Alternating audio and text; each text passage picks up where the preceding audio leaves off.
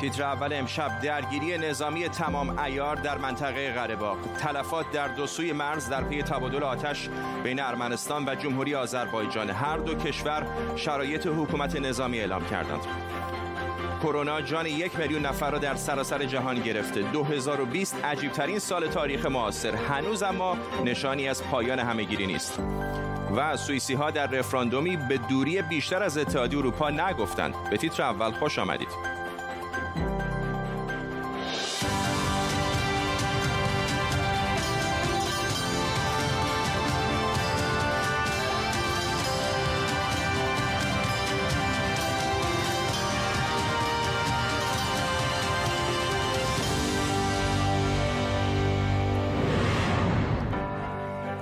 سلام بر شما. بین ارمنستان و جمهوری آذربایجان در منطقه مورد مناقشه ناگورنو قره‌باغ جنگی تمام ایار در گرفته. هر دو کشور حکومت نظامی اعلام کردند این شدیدترین درگیری دو طرف از چهار سال پیش به این طرفه. دو طرف میگن چندین نفر کشته و صدها تن دیگه زخمی شدن. منطقه‌ای که سالها آتش زیر خاکستر بوده. حالا درگیر جنگی شده که ممکنه پای قدرت‌های منطقه‌ای رو هم بهش باز کنه. در طول نیم ساعت آینده با تیمی از خبرنگاران و کارشناسان این خبر و خبرهای دیگر رو دنبال می‌کنیم. اول از همه بریم به ایروان پایتخت ارمنستان. همکارم روبیک میناسیان از این شهر با ماست. روبیک شرایط الان روی زمین چطوره؟ در ایروان و شهرهای دیگه ارمنستان زندگی به صورت عادی در جریان فقط مراکز اهدای خون و یا پادگان ها هستند که با صفهای طولانی روبروند در ساعت پایانی ساعت, ساعت کاری پایانی امروز 14 حزب فعال ارمنستان از دولت ارمنستان در تصمیماتش در مورد جنگ قره اعلام حمایت کردند. پارلمان ارمنستان به احتمال قوی فردا تشکیل جلسه میده و به رسمیت شناختن جمهوری آرساخ یا قره رو که به جهت آسیب نرسوندن به مذاکرات صلح قره مسکوت گذاشته شده بود در دستور کار قرار میده. نیروهای دفاعی قره از ده کشته و حدود 100 زخمی خبر دادند و همینطور اعلام کردند که 15 تانک و یا نفربر چهار بالگرد و بیش از پانزده پهباد آذربایجان رو هدف قرار دادن. روبیک میناسیان همکارم از ایروان ممنونم از تو. زخم کهنه منازعه ارمنستان و آذربایجان بر سر منطقه مورد مناقشه قره‌باغ دوباره سرباز کرده. منازعه تاریخی که ممکنه پای کشورهای دیگر منطقه از جمله ترکیه رو هم به میان بکشه. امشب دعوای تاریخی این دو کشور رو زیر ذره می‌بریم.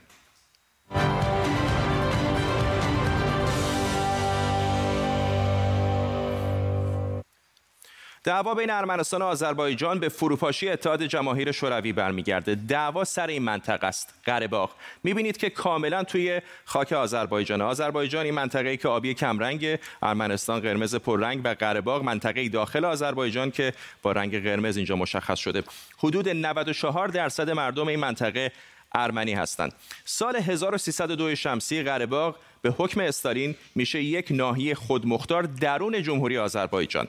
دهه 80 میلادی آغاز زوال اتحاد جماهیر شوروی از اواخر سال 1366 اعتراضات توی قرهباغ بالا می‌گیره و بالاخره اسفند همون سال قرهباغی ها به ادغام در جمهوری ارمنستان رأی میدن. رفراندومی که البته مورد تایید جمهوری آذربایجان نبود. خیلی از ارمنی ها به طور تاریخی دل خونی از آذربایجان دارند این برمیگرده به کشتار ارامنه به دست ترکان عثمانی و نزدیکی دولت آذربایجان و دولت ترکیه. توی همین منازعه فعلی هم دولت ترکیه مستقیما از آذربایجان حمایت می‌کنه. رفتار متجاوزانه دولت ترکیه جلوه خطرناک خود را به ویژه در اتفاقات تابستان که تا همین امروز هم ادامه دارد نشان داده. رفتاری که به شدت نگران کننده است. جامعه جهانی باید از گسترش خطرناک چنین حوادثی متحدانه جلوگیری و مانع بروز رفتارهای بی‌ثبات کننده در منطقه شود. اواخر سال 1369 درگیری نظامی بین آذربایجان و ارمنستان شدت می‌گیره. یک سال بعد یعنی سال 1370 سال سقوط شوروی هم هست. نزدیک چهار سال درگیری نظامی بین دو کشور ادامه پیدا می‌کنه. این نتیجه جنگ ارمنستان خودشو میچسبونه به منطقه قره این مناطق زردنگی که می‌بینید طی دوران جنگ تحت اشغال ارمنستان در اومدن. می‌بینید که خیلی دورتر از منطقه مورد مناقشه ارمنستان حتی دهکده هایی از شمال غرب آذربایجان و حتی این پایین در منطقه نخجوان رو هم گرفته و مال خودش کرده. جنگی که حدود سی کشته به جا گذاشته و یک میلیون نفر رو مجبور به مهاجرت کرد. بالاخره اردیبهشت سال 73 با میانجیگری روسیه بین دو کشور آتش بس اعلام میشه. آتشی که البته خاموش نشد. هیچ کس سیر که بر کسی پوشیده نیست که اول ارمنستان آتش شده. این شامل آتش توپخانه هم بوده. اولین کسی که جانش رو از دست داده یک سرباز آذربایجانی بود و آذربایجان پاسخ مناسبی به دشمن داد و دشمن یک سانتیمتر هم نمی‌تونه تکون بخوره. آذربایجان از سرزمین هایی که از دست داده عصبانی. ارمنستان هم نه تنها خیال واگذاری هیچ جا به آذربایجان نداره بلکه با حکومت خودمختار جمهوری آرتساخ هم که تقریبا هیچ دولتی حتی خود ارمنستان هم به رسمیت نمیشناسدش روابط نزدیکی داره. مذاکره و منازعه تمام این سالها در جریان بوده. اما از چهار سال پیش دعوت دوباره بالا گرفته. تلاش روسیه و ایالات متحده آمریکا و کشورهای اروپایی برای رسیدن به توافق به جای نرسیده و این دومین درگیری نظامی گسترده بین دو کشور توی همین سال جاریه. درگیری که ممکنه به جنگی تمام ایار هم منجر بشه. انگار دعواهای قومی بر سر خون و خاک و زمین توی قرن 21 فرق چندانی با قرنهای گذشته نداره.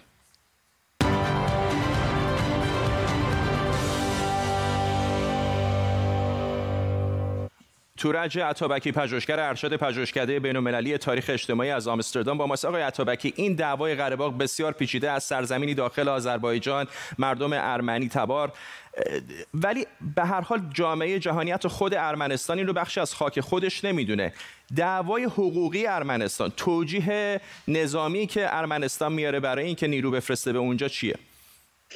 خب اشاره می‌کنن به اتفاقاتی که در قرن گذشته یعنی قرن بیستم اتفاق افتاد به اون درگیری هایی که سال 1988 بود به همه پرسی که مردم اونجا کردن و خواستن که مستقل باشن از آذربایجان. و الان هم دولت ارمنستان تا به حال مدعی نیست که قرباق باید بخشی از جمهوری ارمنستان باشه بلکه قرار دارن که این جمهوری برای خودش مستقل از از ارمنستان باشه. از طرف دیگه آذربایجان قبول می‌کنه که این منطقه بخشی خودمختار در چارچوب جمهوری آذربایجان باشه و این اجازه را هم میده که به از این در حقیقت جزیره قرباق در درون آذربایجان یک کریدور هم این جزیره رو به خاک ارمنستان یعنی کریدور لاچین متصل کنه.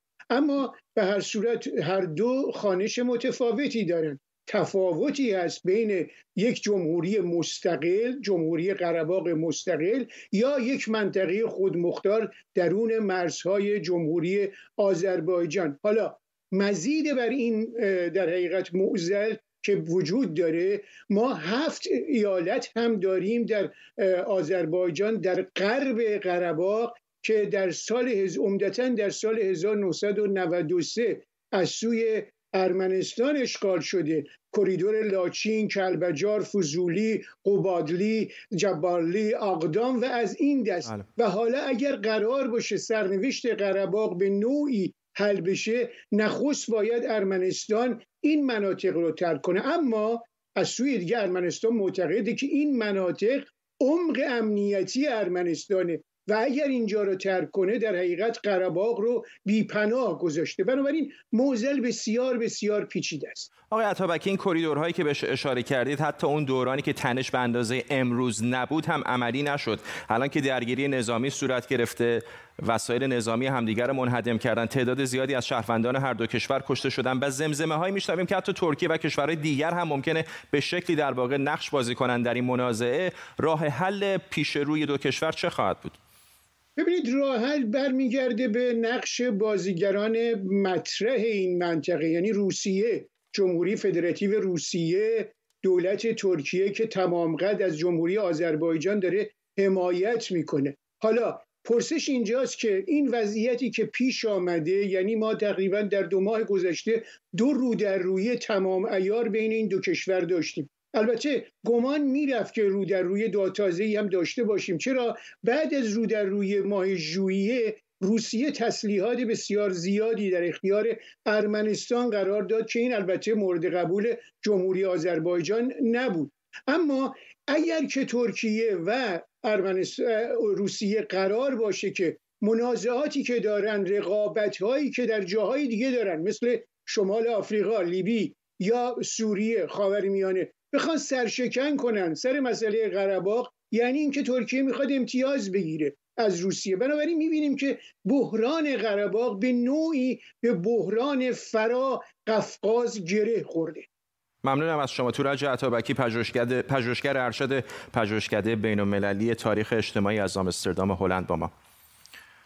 محمد باغری رئیس ستاد کل نیروهای مسلح ایران گفته اگر بحرین و امارات تبدیل به پایگاه اسرائیل و در منطقه بشن جمهوری اسلامی به اونها به چشم دشمن نگاه می‌کنه. امارات متحده عربی و بحرین همین دو هفته پیش پیمان عادی سازی رابطه با اسرائیل رو امضا کردند. جعفر هاشمی تحلیلگر مسائل خاورمیانه از لیدز بریتانیا با ماساق هاشمی حرفای او رو چطور دیدید؟ بعضیا دارن میگن خیلی تند بود اما در ادامه داره میگه که اگر این پایگاه ها ساخته بشن ایران به چشم دشمن به اونها نگاه خواهد کرد. با سلام و وقت بخیر. به نظر می‌رسه که یک مذاکراتی میان ایران و در واقع تندروهای ایران و همچنین نمایندگان کاخ سفید در هفته گذشته در مسقط بوده که و ما هم شاهد بودیم تو هم با همین مذاکرات تنش میان ایالات متحده آمریکا و ایران فروکش کرده. شاهد بودیم خامنه ای از صحبت در واقع توجیه جام زهر دوران جنگ صحبت کردن بحث صلح امام حسین رو امام حسن رو مطرح کردن و همچنین در واقع حتی حملات به نمایندگی ها و سفارتخانه ها در عراق را محکوم ساختن. همه اینها در کنار اینکه دونالد ترامپ در واقع هی فشار میورد به ایران که بایستی این مذاکرات قبل از انتخابات برگزار بشه یک معافیت هایی برای مدت 60 روز برای خرید نفت و گاز از ایران برای عراق در واقع ایشون هم لحاظ کردن. همه اینها در واقع بیانگر صحت این داده ها میرسانده ولی به نظر می‌رسه که اینا شکست خوردن و تو هم با همین شکست ما دوباره مجددا. شاهد این تهدیدها شدیم. هم در عراق مجددا اونهایی که به ایران نزدیک هستن شبه نظامیان اونها مجددا دارن تهدید می‌کنن. حملاتشون مجددا آغاز کردن. و هم در منطق ما شاهد چنین در واقع اظهاراتی از سوی تنگسیری از سوی صفوی و متعاقبا باقری. ولی آیا واقعا ایران الان از این توانایی و از این اراده برخورداره فکر نمی کنم سایر در واقع مراقبین بر این باورن که ایران بر این باور است که آقای دونالد ترامپ احتمال بسیار زیادی در این انتخابات شکست خواهد خورد و بنابراین یک استراتژی به نام استراتژی صبر و تحمل اینا پیشه می‌کنن و منتظر هستند تا سرنوشت این انتخابات. بنابراین ایران در واقع ولی در این حال من فکر می‌کنم بسیار نگران هستند وحشت زده هستند نگرانن مبادا در واقع نزدیک اسرائیل با این کشورهای عربی و وضعیت داخلی ترامپ ممکنه هر آن یک شرایط فراهم بکنن که یک حملاتی در واقع به ایران صورت بگیره. از این لحاظ اونها نگران هستند و هی دارن تهدید می‌کنن. این تهدیدها پیغامی هست برای در واقع این کشورهایی که در منطقه هستند که اونها هم باید نگران باشن و نباید بستر رو فراهم بکنن برای هر گونه اقدام بر علیه ایران. ممنونم از شما جعفر هاشمی تحلیلگر مسائل خاورمیانه از لیدز با ما. تصاویر زنده می‌بینم از سخنرانی رئیس جمهوری فرانسه به دنبال کناریگیری مصطفی ادیب نخست وزیر لبنان از کابینه. منابع نزدیک به آقای مکرون رئیس جمهوری فرانسه از قول او گفتن که فرانسه اجازه نمیده لبنان سقوط کنه. بخش از صحبت آقای مکرون رو گوش کنیم که همین حالا هم در حال صحبت کردنه. حزب الله نمی‌تواند هم یک حزب ضد اسرائیلی باشد هم یک گروه شبه نظامی در سوریه و هم یک گروه سیاسی قابل احترام در لبنان. همکارم نیلوفر پور ابراهیم از پاریس به ما پیوسته و حرفای رئیس جمهوری فرانسه رو گوش کرده. نکات مهمش چه بود؟ بعد این رو بگم که معمولا رئیس جمهوری فرانسه خیلی کم کنفرانس مطبوعاتی برگزار می‌کنه. اگه برگزار کنه معمولا یه موضوع خاص نداره و اون هم موضوع خارجی. حالا در مورد لبنان به طور خاص یک کنفرانس مطبوعاتی گذاشته. در اون تا اینجا به شدت انتقاد کرده از طبقه سیاسی حاکم لبنان و رهبران این کشور و به گفته او اونها تصمیم گرفتن که به صورت جمعی خیانت بکنن به تعهداتشون چیزی که به رئیس جمهوری فرانسه و جامعه بین المللی به گفته او قول داده بودن انجام بدن برای تشکیل یک دولت جدید و انجام اصلاحات مورد نیاز لبنان. اون هم در شرایط وخیم به گفته او کنونی. به موضوعات مختلفی اشاره کرد. از جمله حزب الله بخشی از صحبت های آقای مکرون رو شنیدیم. اشاره کرد به اینکه حزب الله نمی‌تونه هم یک گروه نظامی باشه علیه اسرائیل هم یک گروه شبه نظامی افسار گسیخته باشه علیه غیر نظامیان. در سوریه و هم یک گروه حزب سیاسی در داخل لبنان اشاره کرد به اینکه بعضی از بخشی از به بنبست رسیدن گفتگوها برای تشکیل کابینه جدید در لبنان تقصیر به طور مشخص حزب الله و عمل بوده. دو گروه سیاسی که از طرف ایران حمایت میشن. از طرف دیگه در مورد تحریم تحریم رهبران سیاسی لبنان از او پرسیده شد. گفت در کوتاه مدت چنین چیزی رو فایده برای لبنان نخواهد داشت. گفت یک انگشت شمار حدود ده نفر رهبران سیاسی کل کشور رو دارن غرق می‌کنن. اشاره کرد به اینکه باید مسئولیت پذیر باشن. یک وقت دیگه میشه گفت به اونها داد. گفت یک ماه و نیم دیگه یک کنفرانس بین‌المللی با حضور بازیگران منطقه‌ای و بین‌المللی برگزار می‌کنه برای بررسی وضعیت و گفت به طور مشخص دو جانبه با ایران در این زمینه هم گفتگو می‌کنه. نیلوفر پور ابراهیم در پاریس ممنونم از تو. تصاویری هم که سمت راست می‌دیدید سخنرانی زنده رئیس جمهوری فرانسه بود. در ایران. وزارت بهداشت میگه روند ابتلا به بیماری در اغلب استانهای کشور به شدت رو به افزایش و 158 شهر در وضعیت قرمزن در حالیه که آمار رسمی جانباختگان کرونا هم در حال بازگشت به دوران اوج بیماری در ماهای اسفند و فروردینه رئیس بخش عفونی بیمارستان مسیح دانشوری میگه اگه محدودیت های شدیدی وضع نشه تعداد مبتلایان فوتی ها به طرز خطرناکی زیاد خواهد شد. سازمان بهداشت جهانی هم با ابراز نگرانی از ادامه وضعیت همهگیری جهانی بیماری کرونا بار دیگه از کشورهای جهان خواسته تا با همبستگی و همکاری به پیکار با این بیماری مرگبار بپردازند که تا الان نزدیک به 34 میلیون نفر در جهان بهش مبتلا شدند. این در حالیه که خوشبینانه ترین پیش ها حاکی از اونه که واکسن این بیماری ممکنه تا پایان زمستان که هیچ تا اواسط سال آینده هم به دست مردم نرسه. شمار جانباختگان بیماری کووید 19 دقایق پیش از یک میلیون نفر هم گذشت. ایالات متحده آمریکا با حدود 210 هزار نفر بیشترین جانباخته را داشته. ایران بر اساس آمار رسمی دهمین کشور از نظر میزان جانباختگانه. گفته میشه آمار واقعی البته ممکنه سه برابر آمار رسمی دولت ایران باشه. شهرام کردستی استاد و مدیر گروه ایمنی شناسی سرطان کینگز کالج از لندن با ماست. آقای کردستی می‌خوام اینو ازتون بپرسم که از مرز یک میلیون نفر گذاشتن تعداد کشته های کرونا ولی وقتی نگاه می‌کنیم به کشورهای مختلف جایی مثل سوئد که قرنطینه برقرار نکرد جایی مثل کره جنوبی که قرنطینه جدی برقرار کرد جایی مثل اینجا بریتانیا که هست محدودیت های اما شلوول هست به شکلی آیا مفهوم و تفاوت معناداری بین تعداد مبتلایان و مرگ و میر بین این کشورها میشه دید یا نه؟ این سوال مهمیه اما در این حال مقایسه خیلی درستی نیست. به خاطر اینکه روش آمارگیری روش تست کردن در این کشورها متفاوته. چه کسانی تست میشن چه کسانی تست نمیشن. و اون کسانی که تست میشن روش های تست شدن اینها متفاوته. بنابراین صد درصد نمی‌تونین این آمارها رو با هم مقایسه بکنین و هنوز واقعا نمیشه اظهار نظر قطعی کرد. اما یه چیزی رو که طور کلی می‌تونیم بگیم اینه که شواهد کافی وجود نداره که عدم قرنطینه مثل اون کاری که تا حدی تو سوئد کردن باعث بشه که فرزن اون ایمنی هرد ایمیونیتی یا ایمنی گله ایجاد بشه و باعث کنترل بیماری بشه. شواهدی برای این نداریم. کماکان در این کشورهایی که رعایت نمیشه آمار بیماری بالا هست. آمریکا یه نمونهش هست که هم آمار کشته ها زیاده هم آمار ابتلا.